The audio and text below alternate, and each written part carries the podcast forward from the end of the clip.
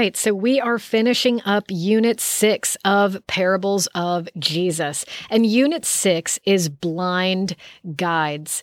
Jesus had some harsh rebukes for Pharisees and scribes and lawyers of the law who were making it very challenging for the common people to get connected to God and stay connected to God.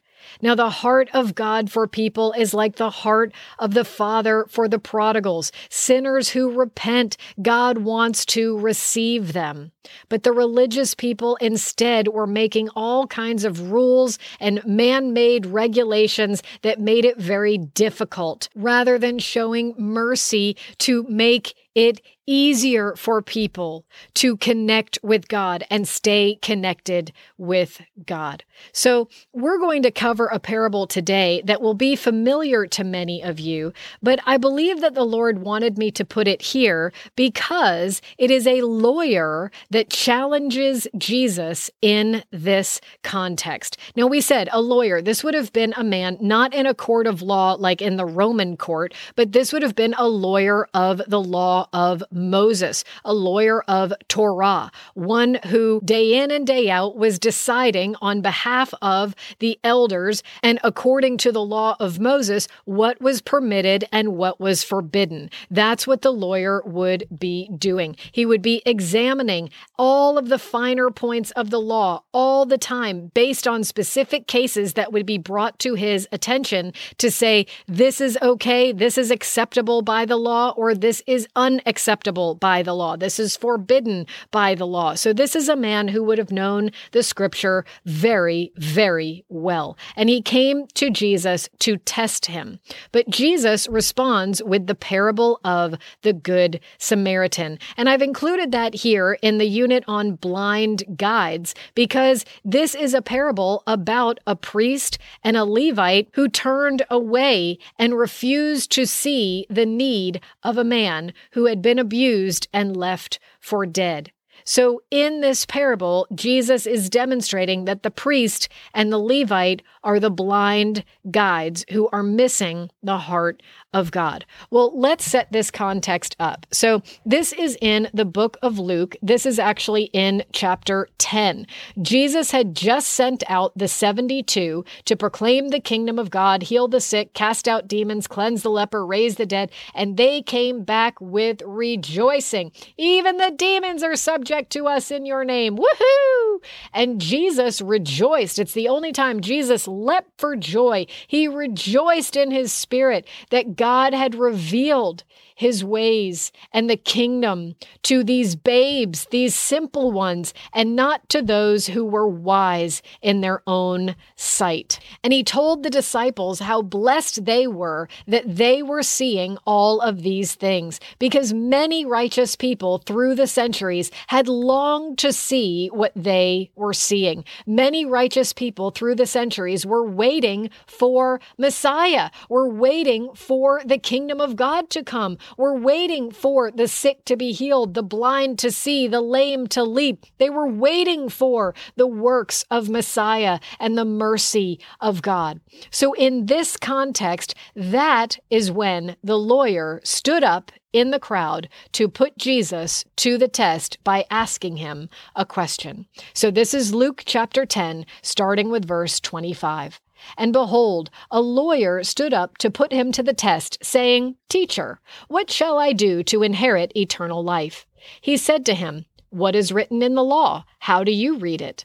And he answered, You shall love the Lord your God with all your heart, and with all your soul, and with all your strength, and with all your mind, and your neighbor as yourself. And he said to him, You have answered correctly. Do this, and you will live. But he, desiring to justify himself, said to Jesus, And who is my neighbor? So that is the setup for this parable. Now, if you know your scriptures, you know that the book of Deuteronomy says, You shall love the Lord your God with all your heart, with all your soul, with all your mind, with all your might. And then in the book of Leviticus, the command is given don't hold a grudge against your fellow Israelite. Love your neighbor as yourself. That's where these commands come from. So they're not exactly back to back in the law. The lawyer would have had to really have meditated and understood a thing or two about the law and the prophets, which was his job. But it's truly remarkable that so many of the Pharisees and the things that we've talked about in this unit, the Pharisees were missing it left and right, completely missing the heart of God and the priorities of God. As a matter of fact, we've talked about that in several units now, how Jesus is using parables to rebuke the Pharisees for their lack of understanding the heart of God. Well, this lawyer, he had studied. Yes, what is really important to God is that you love him with all your heart. And what's really important to God is that you love your neighbor as yourself. These are the things that reflect the heart of God. And Jesus said, You have answered correctly. Do this and you will live. So we have to remember now, sometimes with Reformed theology or post Reformation theology, people can get very excited about by grace through faith, by grace through faith. The law is bad, the new covenant is good. But that's not exactly the right perspective. The law is true and right and just and holy and good. And the Apostle Paul says so in Romans chapter 7. The law is right and good. In the old covenant, that is the way that God had made to attain eternal life. The law works by itself.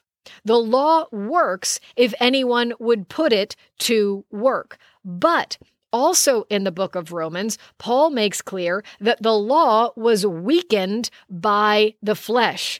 It's not the law's fault that no one has been able to fulfill the law. It's flesh's fault that no one has been able to fulfill the law. It's sin's fault that no one has been able to fulfill the law.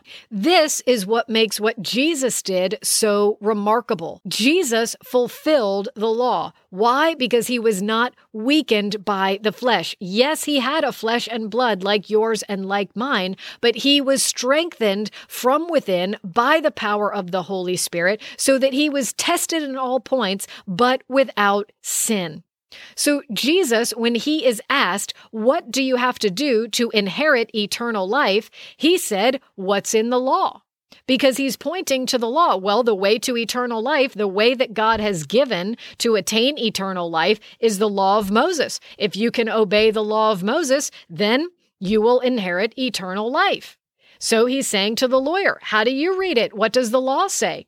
And the lawyer gives this answer. And Jesus says, Do this and you will live. You have understood from the law of God what the heart of God really is. Love God and love your neighbor. That's the heart of God. If you can really do that, you will have eternal life. Now, Jesus didn't mention that everyone who's ever lived has been completely and totally unable to do that or to fulfill that, but he is having a good conversation with this lawyer.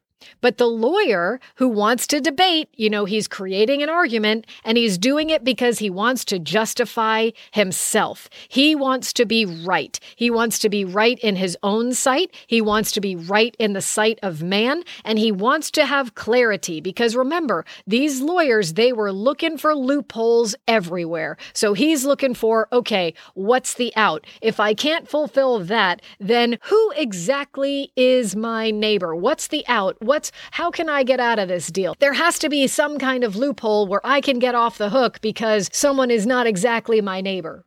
So that's the setup for Jesus responding with the parable of the Good Samaritan. Jesus replied, a man was going down from Jerusalem to Jericho, and he fell among robbers, who stripped him and beat him and departed, leaving him half dead. Now, by chance, a priest was going down that road, and when he saw him, he passed by on the other side.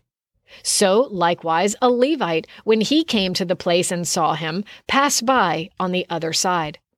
But a Samaritan, as he journeyed, came to the place where he was, and when he saw him, he had compassion. And he went to him and bound up his wounds, pouring on oil and wine. Then he set him on his own animal and brought him to an inn and took care of him. And the next day he took out two denarii and gave them to the innkeeper, saying, Take care of him, and whatever more you spend, I will repay you when I come back. Which of the Which one of these three do you think proved to be a neighbor to the man who fell among the robbers? He said, The one who showed him mercy. And Jesus said to him, You go and do likewise. Okay, so a traveler is robbed and beaten and left for dead. Now, if a priest passed by this site, a priest and a Levite absolutely should have known better than to walk by a site like this. In the law, repeatedly, God calls for mercy, mercy, mercy. Mercy to the poor, mercy to the broken, mercy to the hurting. And the priest and the Levite, as servants of God, and stewards of the law of God would have known those very scriptures by heart. Now, if this man on the side of the road, if he were Jewish, they should have shown deep concern for their fellow Israelite and nursed him back to health by taking him into their very own home. That's Leviticus 25 41. If the man were a Gentile, not an Israelite, then they still should have shown concern for him as a foreigner in their land, and they should have cared for him as a brother because this was one of the ways that they were supposed to be a witness for God's goodness in Israel, and that the God of Israel is good and compassionate and merciful and kind. Even though in other nations, people would have taken a man beaten by the road and gone up to him and taken any more of his stuff that the robbers had left behind and killed him or made him into a prisoner. No, not in Israel. The witness of Israel to the world, based upon the commands of God, was if you're beat up in our country, we're going to take good care of you. We're not going to turn you into our slave. We're going to restore you back to health. This is all part of how Israel was supposed to be God's representatives in the earth to all the nations of the world. And even more than that, the standard of the law commands that people not hide themselves. Now, the law commands that people not hide themselves even if their neighbor's animal is lost or fallen down. So if you see your neighbor's bull or your neighbor's donkey fallen in a ditch by the side of the road and you know it's your neighbor's donkey, the law commands that you are not allowed to just walk by. You must help get that donkey out, whether your neighbor knows about it or not. If it's a long way, you can bring the donkey back to your own home and wait for your neighbor to come a knocking and looking for the lost animal. But you cannot just walk by according to the standard of the law. So, how much more when this is a human being that is fallen down by the side of the road and clearly has been taken by thieves and bandits and left for dead. The priest and the Levite would have known this.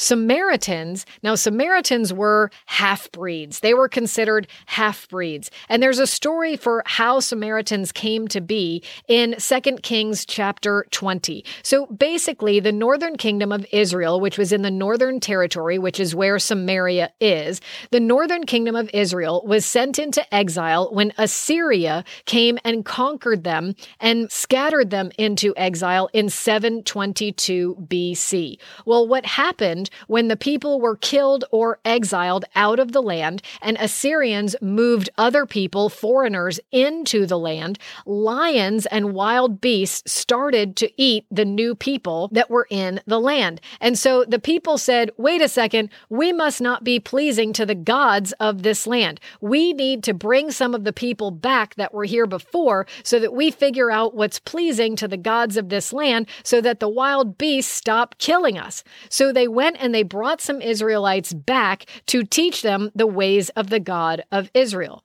And so the people of Israel came back, taught some of the ways of God, but then also adopted some of the ways of the Gentiles from the nations that had been brought in by the Assyrians to occupy the land that the Assyrians had conquered, which was the northern kingdom of Israel. I hope all of that sequence makes sense. So the Israelites are back, and now they're practicing this muddled and compromised version of we're worshiping the God of Israel and we're worshiping the gods of the nations at the same time. It's all kind of blended together. And that's what Samaritans were known for. So by the times of Jesus, Samaritans were still regarded as half breeds because of their ancestry based on the story that I just told you. So they were not considered to be genuine Jews or to have a pure bloodline. It had become mixed. So the Jews looked down on Samaritans as half breeds and not part of the holy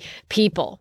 But the Samaritan, the Samaritan man, this half breed man. Now remember, Jesus is speaking in a parable, so he chose the most offensive person that he could possibly find to use as the example.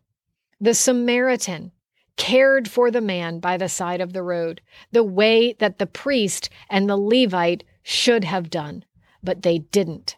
The Samaritan went above and beyond to make sure that this traveler was well cared for until he was made totally well. He used his own resources. He used his own oil and wine. He used his own money to bring this traveler to an inn. He put this traveler on his own animal to give him safe passage because he obviously couldn't walk by himself. And the Samaritan even went further. He paid the innkeeper and said, I'll be back and you keep taking care of him at the standard of care that I have demonstrated for you, and I will pay the total bill when I return. We're going to get this man well. We're going to care for this man until he is made totally well. And at that, at the end of the parable, Jesus asks, which one of these was the neighbor? So here's the biblical concept of a neighbor. The definition of the word neighbor from the law is a friend, companion, a fellow or another person, a fellow person or a citizen. And it can even mean a person in the weaker sense of this is a person who is weaker than you.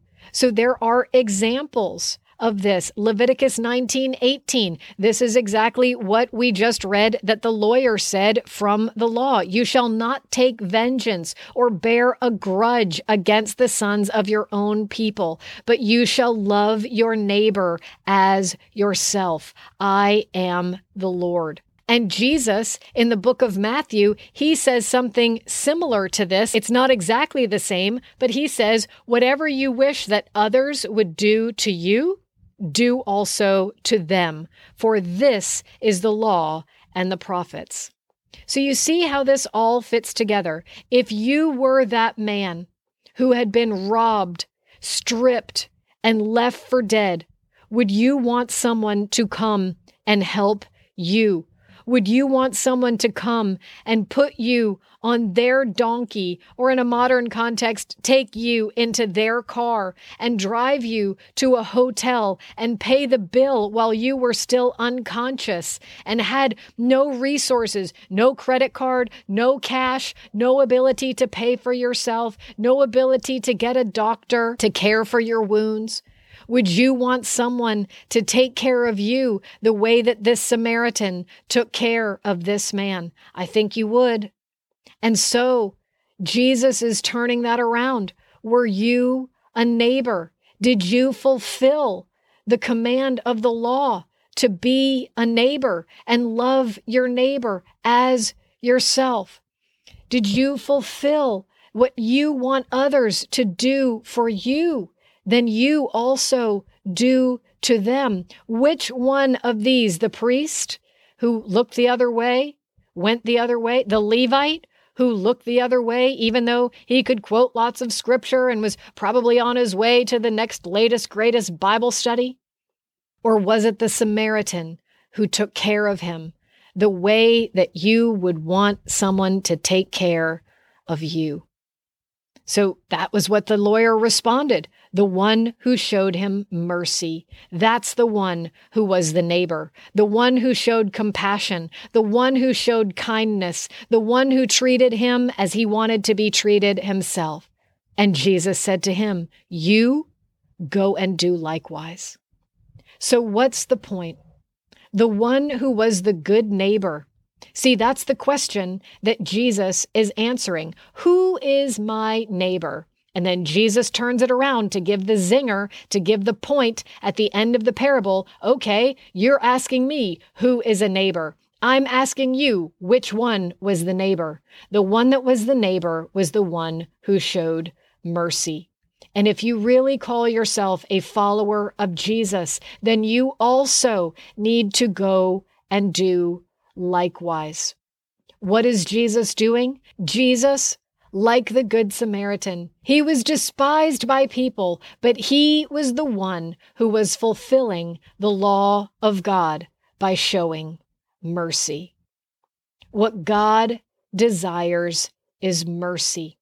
Yes, God desires that we love Him with all our heart and all our soul and all our mind and all our might, and that we love our neighbor as ourself. These two commandments are the two great commandments of the old covenant. This is the summary of the law and the prophets and what they require. We've said it many times in this course already. The new covenant does not contradict the old covenant.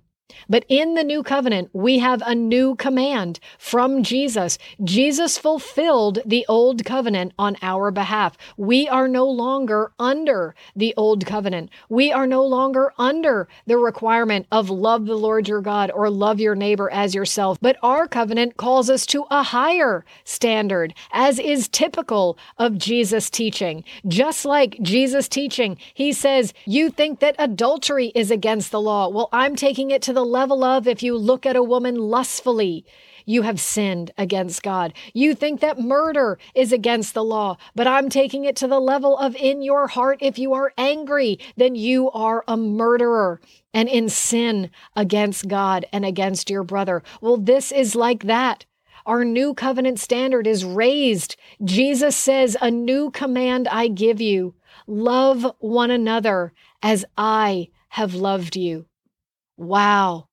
How did Jesus love us? Jesus loved us by fulfilling the requirement of the old covenant and laying his life down to show mercy to us. The new covenant does not contradict the old covenant.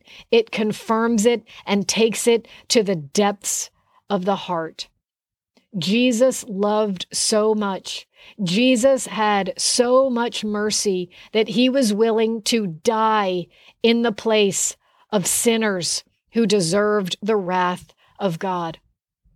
So, yes, this man by the side of the road, I'm sure the priest and the Levite, they saw it and they said, Well, that's what you deserve. Obviously, God allowed that to happen to you. That's the judgment of God on your life. But what did Jesus do? Jesus came and he took the place of the one on the side of the road. He didn't just provide a place for the one on the side of the road to get better, he does that too. But he came and he took the place of the one who was beaten and scourged and robbed and left for dead. Jesus died at the hands of sinful men to redeem sinful men from their own sin. Friends, will you lay your life down for others the way Jesus laid his life down for you? Because that's the standard of new covenant love. That's the standard that God now expects and calls us to if we call ourselves followers of Jesus. Mercy. Mercy for others the way that we have received mercy from God. So, the big picture of context three those who submissively went out to spread the mercy of God through the proclamation of the gospel, healing the sick, cleansing the leper, casting demons out of people, they came back with great rejoicing at the glory of God. But the religious people who raised all their questions and objections, they were stunted in their ability to see and experience the mercy and the glory of God. God desires for us to be on a mission of mercy to the rest of the world. That is how we fulfill the purpose of God. That is how we represent God to the rest of the world. God is not light on sin, but he is heavy on mercy. God is ready, like a father to the prodigal son, to receive sinners back to himself when they repent of their sins and turn to him. God is abounding in endless compassion and mercy for all who are lost and hurting and broken. And friends, if we are going to represent him, then that is what he requires of us.